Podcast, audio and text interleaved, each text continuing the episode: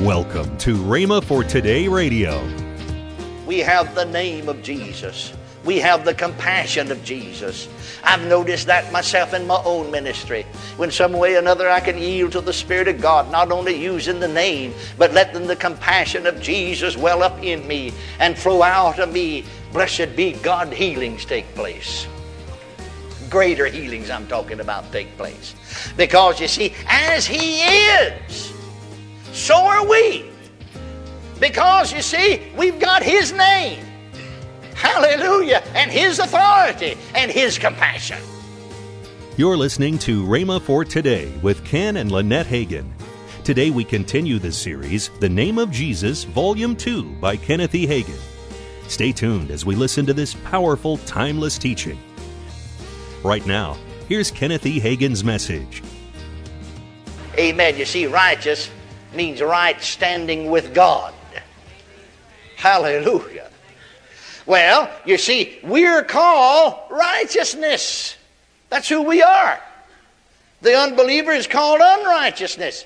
And then the, it said, In what communion hath light with darkness? The believer is called light, the unbeliever is called darkness. Now notice the next statement. And what concord, or that is agreement, hath Christ with Belial or Belial? Now, notice that he said, Be ye. He starts talking about you, the church at Corinth, and he calls the church at Corinth believers. He calls the church at Corinth righteousness. He calls the church at Corinth light. He calls the church at Corinth Christ. That's who they are. I said, That's who they are. Christ is the head, we are the body. Isn't that what the Bible said?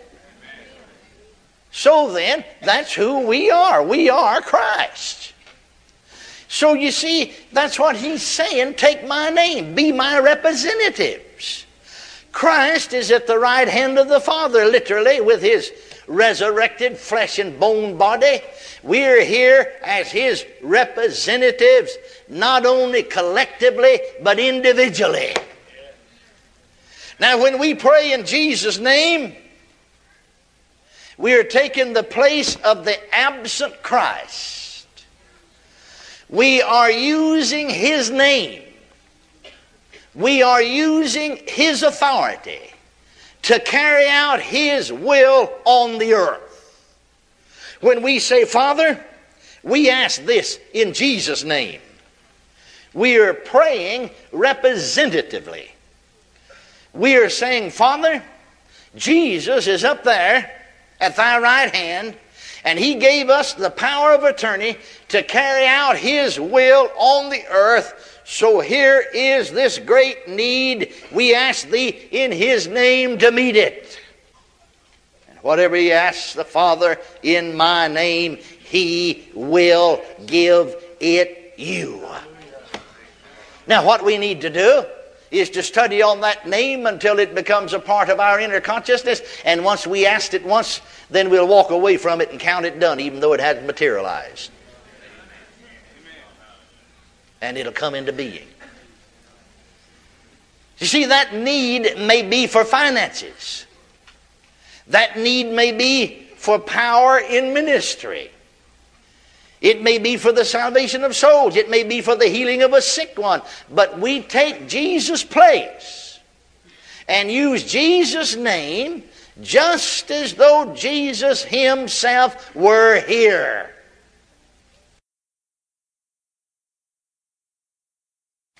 Now here's a scripture, and that's 1 John 4 17. And that'll prove everything I'm saying to you so. It said, As he is, who Jesus is, as He is, so are we. Where? When we get to heaven? No, in this world. Woo, glory. That don't seem it could be true, does it? First John 4:17, as he is, as Jesus is, and Jesus is the same yesterday, today, and forever. Jesus is the same right now as he was when he walked the shores of Galilee. He's the same as he is right now. He's the same right now as he was. when blind Bartimaeus, sitting by the wayside there just outside the city of Jericho, and I stood there on the ruins of the city of Jericho where the walls fell down. And right there in that neighborhood, perhaps right on the ground I stood on, this beggar cried out, Blind beggar, Jesus, have mercy on me. And Jesus stopped still. The people around and even the disciples evidently tried to get him to hush up, but he wouldn't shut up. Jesus said, What wilt thou have that I do unto thee, that I might receive my sight? And the word said Jesus had compassion on him. Now, keep that in your mind and read that verse again. As he is, and Hebrews 13 8 said, Jesus Christ the same yesterday, today, and forever. Then he is now all that he ever was. And as he is, so are we in this world. That's what the Bible said. I didn't say it, the Bible said it. It's either a truth or a lie. I believe it's a truth. And it said Jesus had compassion on him and healed him. I remember reading from the pen of John G. Lake, mighty apostle of God, went out to Africa at the turn of the century and uh, had a marvelous healing ministry. Actually, in five years' time, built 500 churches in South Africa. And uh, one of the leaders of the government of South Africa's wife had terminal cancer. Well, there isn't anything else to do. You got terminal cancer. I mean, there's no other place to turn except to God or die, uh, or, or that's it. And so, knowing that they preached because he had built a tabernacle there, and 500 other churches, far as they're concerned, preached and taught divine healing, and knowing the marvelous testimonies the leader, this leader, the man of the government, his wife's bedfight home, came to him if he'd come and pray. And so he did. Well, now, because of the great pain, of course, she took uh, pain relieving drugs. But the doctors all give up on her. She's got to die. And so she said, Well, I'm just going to throw myself over completely on the mercy of God. I'm not even going to take anything for pain. It's either all or nothing. Well, Lake said, we said, well, we'll stand with you. If that's your stand, that's your faith, we'll stand with you. And either he or some of the ministers was there by our bed 24 hours a day praying.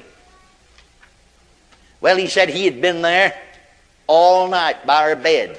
That's the only way she could get any rest. They would pray, and she'd fall off to sleep because she had nothing to dull the pain. And she'd cry out in agony. The other man came to relieve Lake, and Lake said, because she is right at the point of death, she revived, sort and he said, I'll go shave and change, you know, bathe, change my clothes, and I'll be back as fast as I can. And Lake said, when I got within two blocks of the house, I heard her screaming in pain. Screaming. Some way or another, as I walked those last two blocks, he said there was just a, a compassion that overtook me. See, as Jesus is, so are we. He had compassion on that blind man and healed him. And Lake said, without thinking, I rushed, just ran and rushed in that house and rushed up to that bed without thinking and just picked that woman up out of the bed, body emaciated and wasted away to nothing, and held her in my arms and sat down on the bed and wept in compassion while I was weeping. She was completely healed of terminal cancer. Every symptom of it left disappeared. They had documented evidence. This man's one of the rulers the leaders, you see, of the government. They had documented evidence by the doctors, you see, completely healed of terminal cancer. Oh, we have the name of Jesus we have the compassion of Jesus. I've noticed that myself in my own ministry. When some way or another I can yield to the Spirit of God, not only using the name, but letting the compassion of Jesus well up in me and flow out of me. Blessed be God, healings take place. Greater healings I'm talking about take place. Because you see, as He is, so are we. Because, you see, we've got His name. Hallelujah. And His authority and His compassion. Now, the only difference is that instead of Jesus doing it as He did in His ministry, we are doing it for Him. We are doing it at His command. Because He's given us the same authority He had when He was here. And the believer's position in Christ gives him the same standing. Listen. Oh, when the church starts believing this, it's Bible truth. Listen.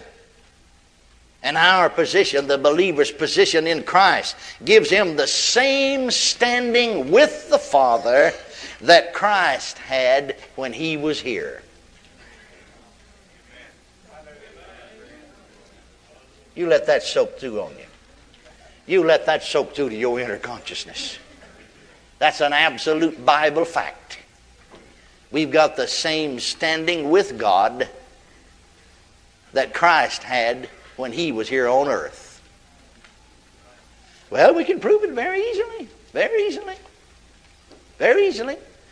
Here's two scriptures that would that would bless you. Turn to the 17th chapter of John's Gospel real quickly.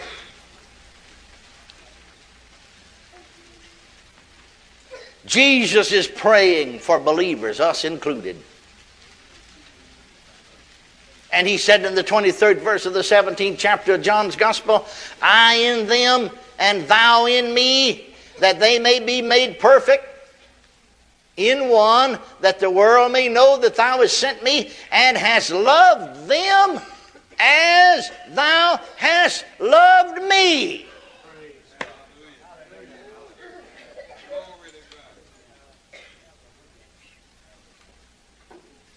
What did Jesus say? That the Father loves them, the believer, as he loves Jesus. He don't love Jesus any more than he loves us. We have the same standing with the Father that Jesus had. Their outstanding Bible scholar said, I wished I could believe that. Thank God I can. Oh, glory, I can. I can believe it because it's in the Word. And has loved them as thou hast loved me. Thank God he loves us the same. And we have the same standing with the Father. You're listening to Rhema for Today with Ken and Lynette Hagin. This month's special offer is the three CD series by Ken Hagin, Don't Let Your Stress Become Distress. For $21, get this dynamic resource to start your new year off right. Call 1 888 Faith 99. Don't delay.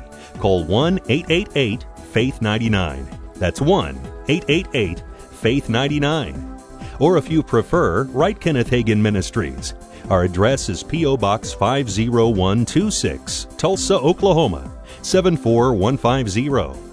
Don't forget, for faster service, order online at rhema.org.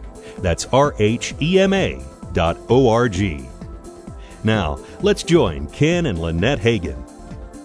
If you're in the Oklahoma City area, come on out on, on Sunday night at 6 p.m. Enjoy the weekend and come and enjoy Sunday morning on Sunday night, 8921 Northwest Expressway, Oklahoma City. Yes. And so join us on Sunday night at 6 o'clock there in Oklahoma City. Make plans to join us here in Broken Arrow, Oklahoma this February 17th through 22nd for Winter Bible Seminar 2013. Powerful teaching, dynamic worship, plus much more. Get all the details now online today at rhema.org. Tomorrow on Rhema for Today, we continue with the teaching by Kenneth E. Hagin, The Name of Jesus. Thanks for listening to Rhema for Today with Ken and Lynette Hagin.